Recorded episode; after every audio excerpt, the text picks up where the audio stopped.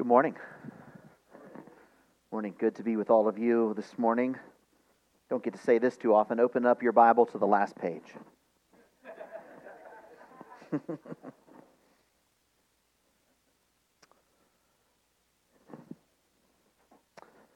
the prostitute had heard rumors from her clients. Their homes were in danger. The enemy people were on the march, and they were on the march toward their city.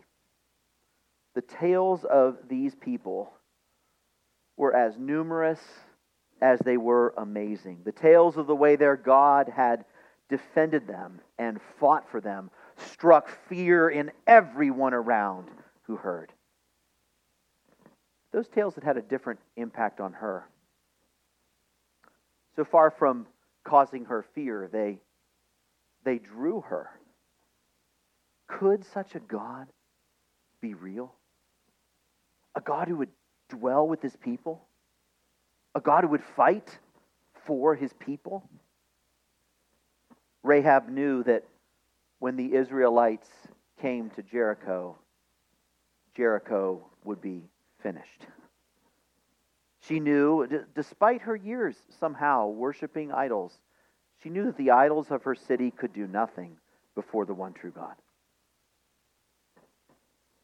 She knew he was powerful and righteous, and dared she hope that he was merciful too? She knew that God was coming. Which is why she then opened up her home to the spies when the spies came in. She hid them on the roof so that the you know, patrols wouldn't find them. She got them safely out of the city and back to their people. Rahab not only believed God was coming, she lived like God was coming to her city. And so when God finally came to Jericho, she was saved from death, the only person in the city. She was saved from more than death. She was brought into the family of God. And this prostitute became a mother that would eventually, you know, grandmother, grandmother, grandmother, mother of David, and eventually of Jesus Christ. Praise God. Rahab believed God was coming, and she lived like God was coming. Well, we're finishing the book of Revelation this morning, book we've been in for nearly a year it has, for the most part, described the age in which we live, the, the time in which we live, with our satanic enemy opposed to God and opposed to God's people. But here in the last few chapters, it's begun to, to look ahead and to describe Christ's return. And so this morning is our last opportunity to, to hear from God's word and really to consider its application together in our lives. We've seen time and again that the Lord is returning. The question this morning, the question posed by God's word, the question posed by the text is will you live like it? Will you live like the Lord is returning? Will we be dismissive of what we've heard, forgetful of what we've heard, negligent of what we've heard? Or will we live like the Lord is coming? Rahab lived like God was coming to Jericho, though she had never heard the word of God preached. Will we live as she did? Jesus is coming. Will you live like it? That's the passage before us this morning. We're going to read it. So follow along with me if you would. It is likely the last page in your Bible, Revelation 22. We're going to pick up in verse 7, and I'll read through to the end.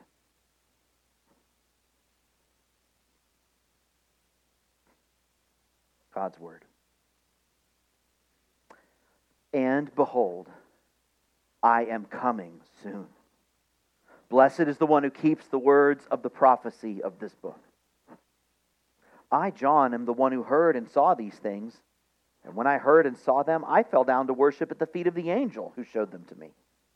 But he said to me, You must not do that. I am a fellow servant with you and your brothers, the prophets, and with those who keep the words of this book. Worship God.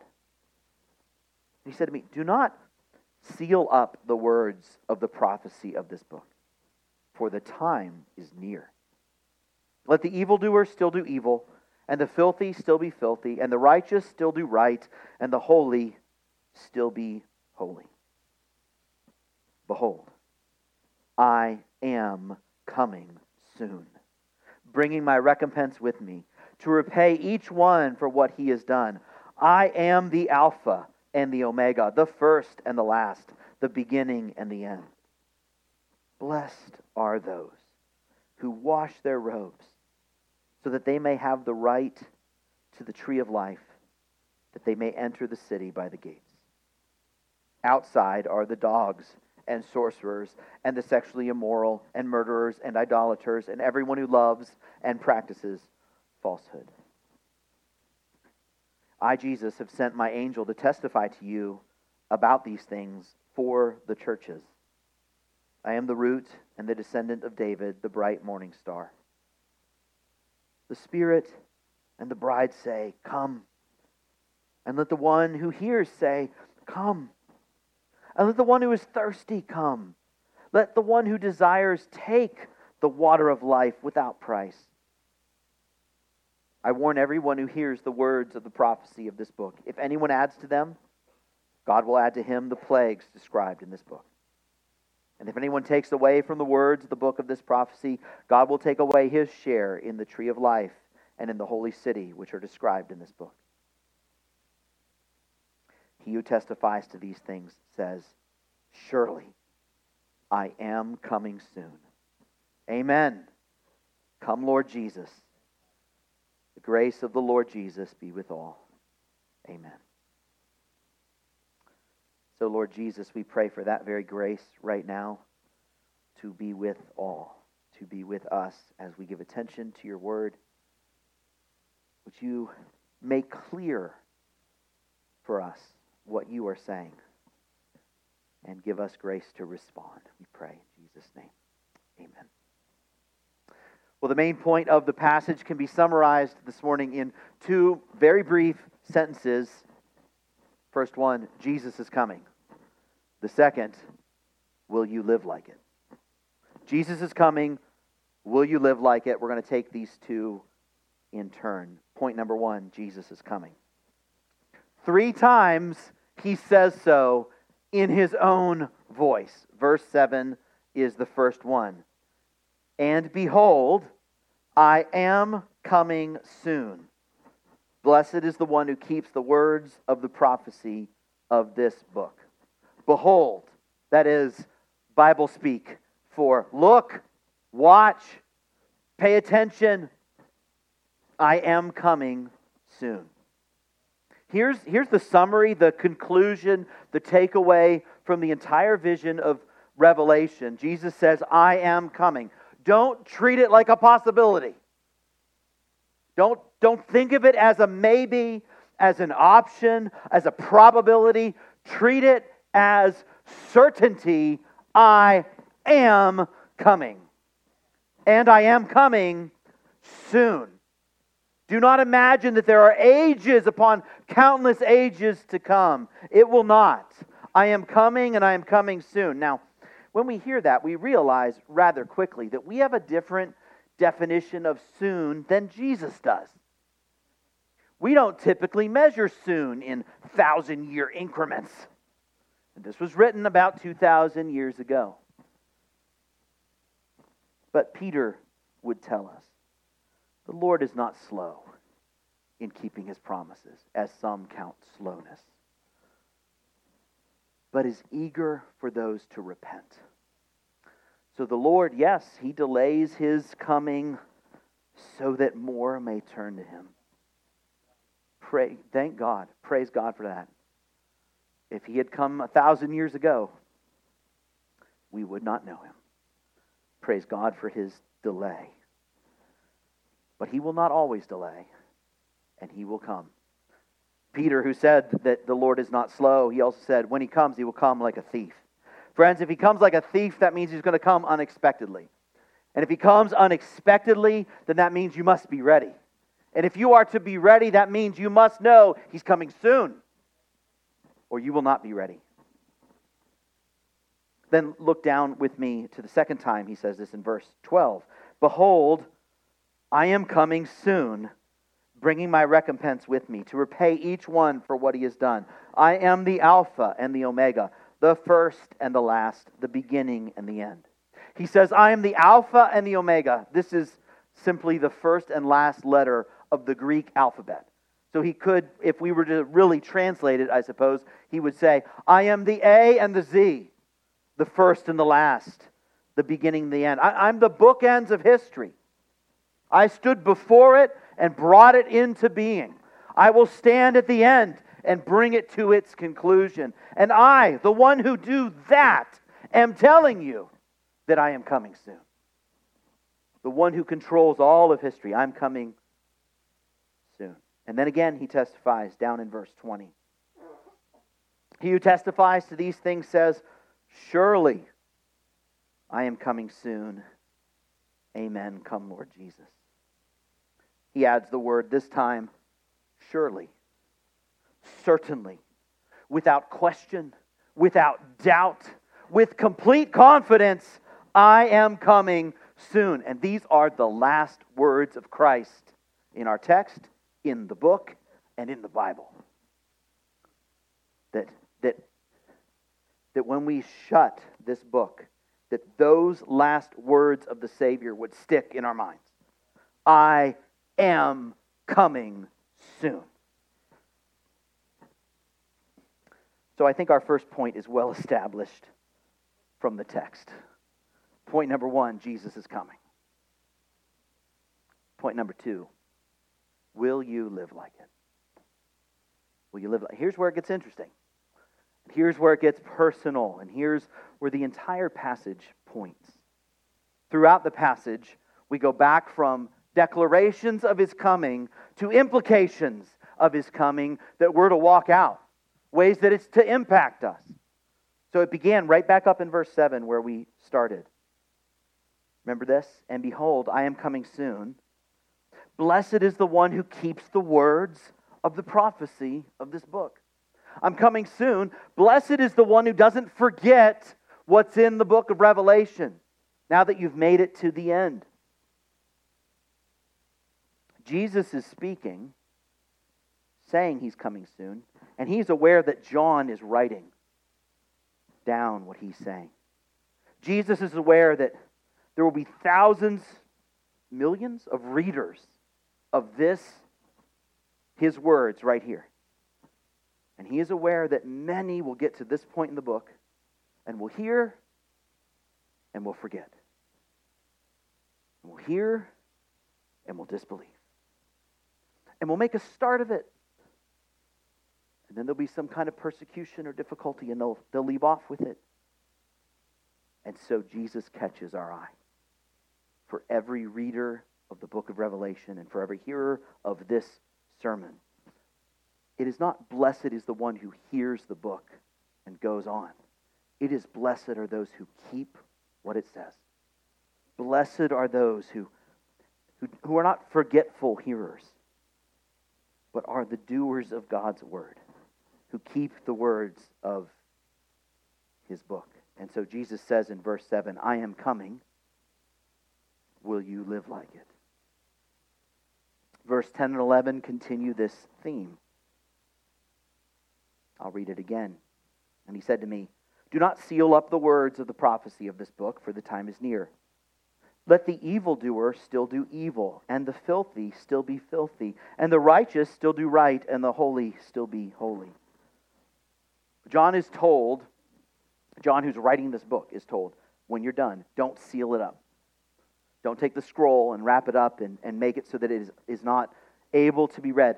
This is actually an echo from the book of Daniel. When Daniel was given his revelation of the, the last days, he was told the opposite. He was told, Take that, seal it up, for it's for a time far from now. But John is told quite differently don't seal it up. This is for now. Keep the scroll unwound. Keep the book open. Make it available. Pass it around to the churches. Publish it that it might be read. Read it out loud that it might be heard, for the time is near. Unlike Daniel, who was so far before, for, for John, the time is, is near. The time of Christ's return is near. And so the time for preparation is upon us. It's now. Now is the time to, to, to read and to apply and to understand. Which is why it goes on unexpectedly and says, Let the evildoer still do evil, the filthy still be filthy. Don't believe the book? Don't trust in God. Keep doing what you're doing. The outcome of, of who you are will be made evident, 3D printed on your life. Those that begin with, with small evil and re- refuse to repent will go on from, from lesser to more.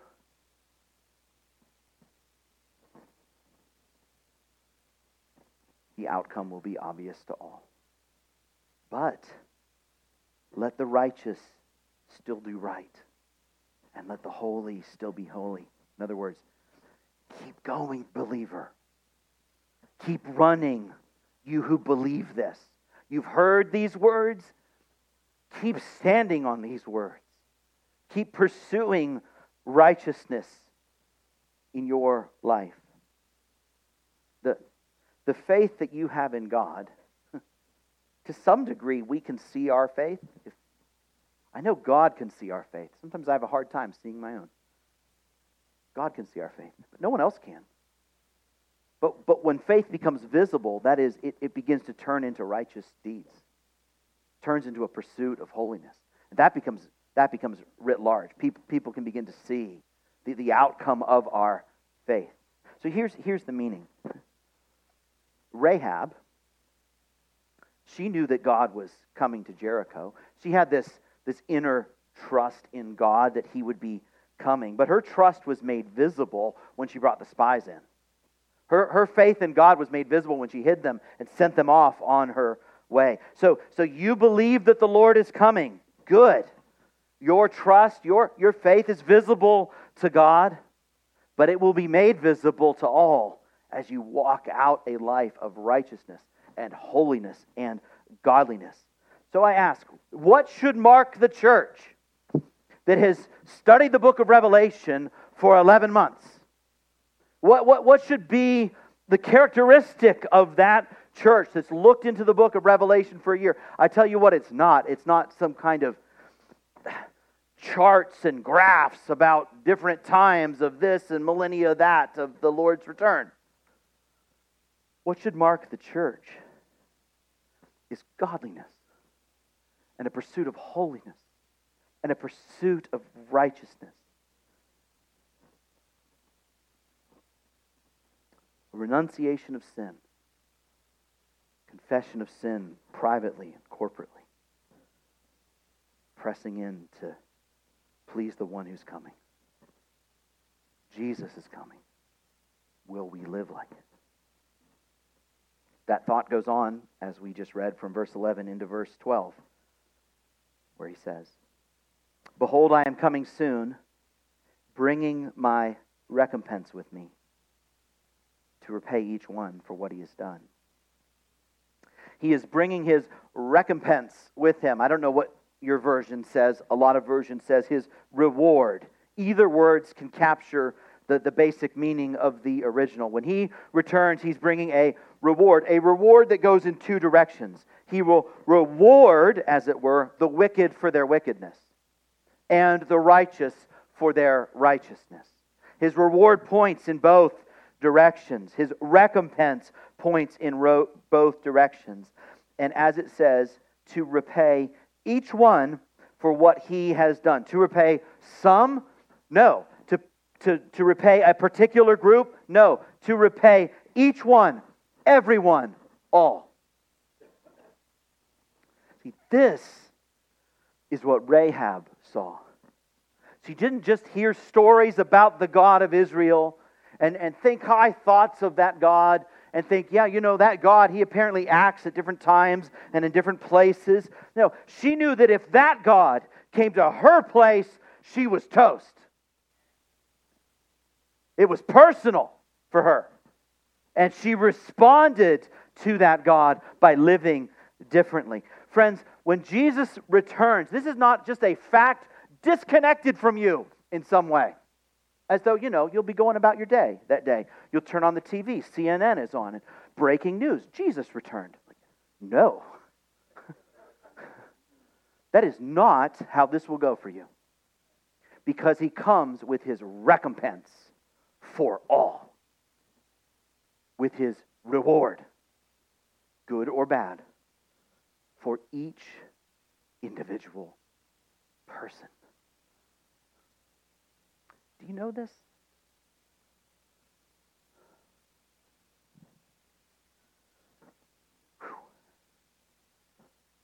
Ah. He's coming with my recompense. How many years do I have left if I don't see his return? How many years do I have left if I do? I feel myself a, a man on the edge of eternity looking out to people on the edge of eternity. Do you know he's returning? And that this means everything about your future. There are those who have often heard of Jesus but have yet to bow the knee to Jesus. Maybe, maybe, maybe it's teens. Maybe, maybe it's older folks and you've, you've learned how to get along in church. You know that others believe in God, you're, you're happy for them. You know, others think this is all real. You're just unsure. But are you sure that you're unsure? Is that what it is that's holding you up from turning to Him? A lack of certainty? Or, or might it be a kind of fear of what you'll have to give up? Kind of fear of what it would mean to actually submit your life to Jesus. There are things to give up in following Jesus. Let no one tell you otherwise. He says, Take up your cross and follow me. But, but Rahab knew that, right? Like she knew that if she hid the spies, she could get arrested, she could get tortured, she could get killed. Why'd she do it? Because she knew God was coming. It didn't really, like, that didn't all happen to her. But if it had, it wouldn't have been for that long compared to the, the endless reality that would be the new day after God came. Friend, the Lord is returning. And he brings his recompense with him. And will you listen as he says, I am the Alpha and the Omega, the beginning and the end, the first and the last, with all the God power he can muster? He says this. And in that very sentence, I am coming to repay each one. And will you harden your heart? Will you not turn to him? Will you not repent and ask for mercy? I think verse 12 and 13 are fearful in that sense. But to the extent that 12 and 13 are fearful, then here again, verse 14. Blessed are those who wash their robes so that they may have the right to the tree of life and that they may enter the city by its gates. Who gets to enter the city? No one is born with the right. No one. No one just gets to walk on in to heaven, to, to, to relationship with God for eternity. One, get, one group gets the right, and it is those who wash their robes. That means you come to Jesus and say, I'm a sinner. I don't deserve your grace and your mercy. I'm asking anyway. Would you give me grace and mercy? This is why he died on the cross, to, that his blood could take away your sin, friend, your sin. Your sin. Wash your robes this morning. And here's what he says. In the, and this feels, this is heavy. This is heavy. The Lord is coming. That's heavy. But here's what he says Blessed are those. Blessed. He, he's not being heavy about this. Blessed, happy, joyful are those who wash their robes in the blood of the Lamb. Would you be happy? Listen, I want you to be happy. I want you to be happy. Are you?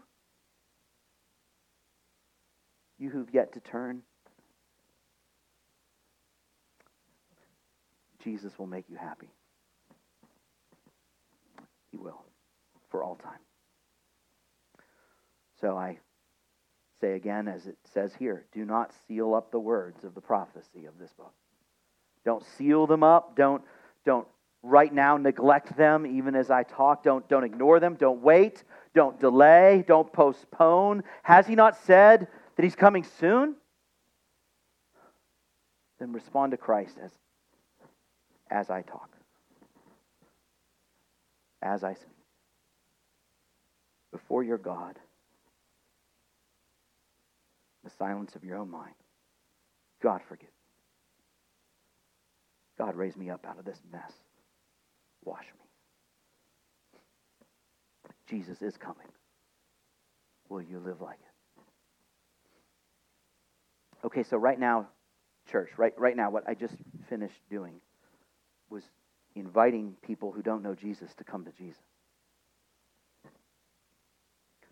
Church, we are called to invite people who don't know Jesus to come to Jesus. We are called to this. What does a church do that believes that Christ is returning? They tell others that Christ is returning. They do. Verse 17. The Spirit and the bride say, Come. And let the one who hears say, Come. And let the one who is thirsty come. Let the one who desires take the water of life without price. Now, when I've read this in the past, I've always wondered who is being addressed here. Like the Spirit and the bride are talking, and they say, Come. Who are they saying that to? At, at times I've thought, well, sur- surely they're saying that to the Lord, right? Come, Lord Jesus. We can't wait for you to return. And that is the prayer of the church, for certain. That's the prayer the church prays down in verse 20, and we will get there. But that is not what's happening in verse 17. This is the church calling to the world, saying, Come. And it is the Spirit and the bride together. This is an incredible picture of evangelism. Okay? What does the bride do? The bride, the church, the ordinary saints. We go out, book in hand, trembling of heart, nervous to talk about it, aware of our own weakness, barely able to get over ourselves enough to invite somebody to church or to tell them about Jesus. And we open the book and we say, This is God is real and, and you're a sinner. And Jesus is returning. And if you don't repent, you'll perish. And would you turn to him? And with stammering lips, we say things that seem like powerless words. That's the bride's job. And it's the Spirit and the bride right here that say, Come. So the bride goes, and so goes the Spirit. And he lights our words on fire. And he uses ordinary people to do extraordinary things. And people who were dead come to life. It isn't you, it's him. But he uses you. So, friend, walk forward in your weakness and share the gospel because it is the bride that goes and the Spirit goes with her, saying, Come, come. And then when, when somebody hears this and they believe, then they get that word in their mouth. And now all of a sudden they're telling others. Now you come too, and you come too. And let the one who is thirsty come. And the, what, let the one who desires take the water of life without price. We have such good news. Good news for the thirsty. Good news for those who know their need. So, Mercy Hill, what would be the lingering effect on a church that has spent months studying the book of Revelation? It is to grow in evangelism. Jesus is coming. Will you live like it? We know he's coming with judgment for the wicked. We know that he said he's coming soon. Will we not warn them? Will we not have urgency in our warning of them? Would we be comfortable in our seat on the life raft as the ship of humanity sinks before our eyes? May God use his Spirit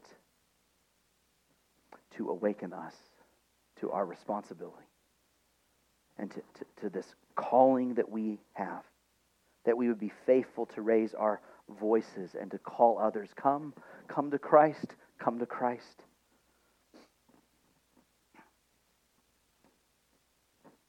So living in light of this involves telling others. Finally, we come to the last two verses of our Bibles where the scriptures end. Verse 20. He who testifies to these things says, Surely I am coming soon. Amen. Come, Lord Jesus. The grace of the Lord Jesus be with all. Amen. So, what does Rahab's faith look like for the New Testament church? What does it look like to, to live in light of the reality that God is coming, that Christ is returning? What we see in verse 20 is a church longing for his return. When he finally, for the last time, says, Surely I'm coming soon, then the bride speaks finally from the earth, Amen. Come, Lord Jesus. The response of the bride to the husband is to say, Yes, please, indeed, be it as you said. Be it as you said. Oh, return, our Lord. You've likely, perhaps, you've heard the word Maranatha. It's one of these kind of words that you get if you've been around the church for a while. Maranatha is a different language, but it's simply these words from verse 20. It means, Come, Lord, or Lord, come. Maranatha. This is the cry of the church. In other words, those who believe he's coming are not passive about his coming. They're passionate about his coming. They anticipate his coming. They, they're waiting for his coming. They're looking for his coming. It, it's a matter of head and heart. It's not like, you know, a math problem or some history fact or something that just lands. Okay, well, you know, I believe in George Washington. You know? No, th- th- th- this is a this is a personal reality. Why? Because it is our Lord who's returning. It's who is returning that, that makes all the difference. This is not some stranger, not some distant God that we can't know, some unknown person. No, this is the one who's already came once and came the first time laying down his life on behalf of sinners, suffered and died in our place, has drawn us to himself, who has been our good shepherd ever since the first day that we knew him has walked with us. Surely goodness and mercy have followed us all the days of our life since we first looked to Him. And it's that very one who is returning for His people. And so ends the chapter. So ends the book. And so ends all of Scripture. Jesus is coming. Will you live like it? So, will you seek righteousness and holiness in light of the fact that he is soon to return? Will you be about proclaiming his near return to those around you in light of his near return? Will you be eagerly awaiting his return? As a, as a bride, you know, would look out to sea, waiting for her sailor husband to come home. Are you eagerly waiting? May He find us so waiting for Him. May He find us so, so waiting and so living and so proclaiming for Him on His return. And may He give us the grace to do so. We need the grace to do so. None of us can walk out of here and say, okay, I got this. I got this. I, I am going to. There, there should be a resolution to do so. But let there be a resolution under and by and through the grace of God, who alone enables us to respond to his word. Um, which is why the scripture actually ends with that very prayer. The very last thing, the last, the last thing. Jesus said his last word, surely I'm coming soon. So the church says back to him, the grace of the Lord Jesus be with all. Oh Lord, we await your return. And we need your grace until your return so that we may live lives worthy of your return. Come, Lord Jesus. Amen. Amen. Worship team, come on up. Church, let's stand together. Oh Lord, we give you praise for your word, which fills our hearts with just filling our hearts as those sails, just filled with the wind of, of hope and anticipation of what is to come. Oh Lord, as we as we close this book, may we not may its message not be sealed up, ah, but keep it fresh in our minds. Let us not forget. For you said three times, Surely you are coming soon. Oh, Jesus, give us the grace that we may live glad, happy, joyful, holy, righteous, proclaiming lives in light of your soon return for which we eagerly wait. In Jesus' name. Amen. Amen.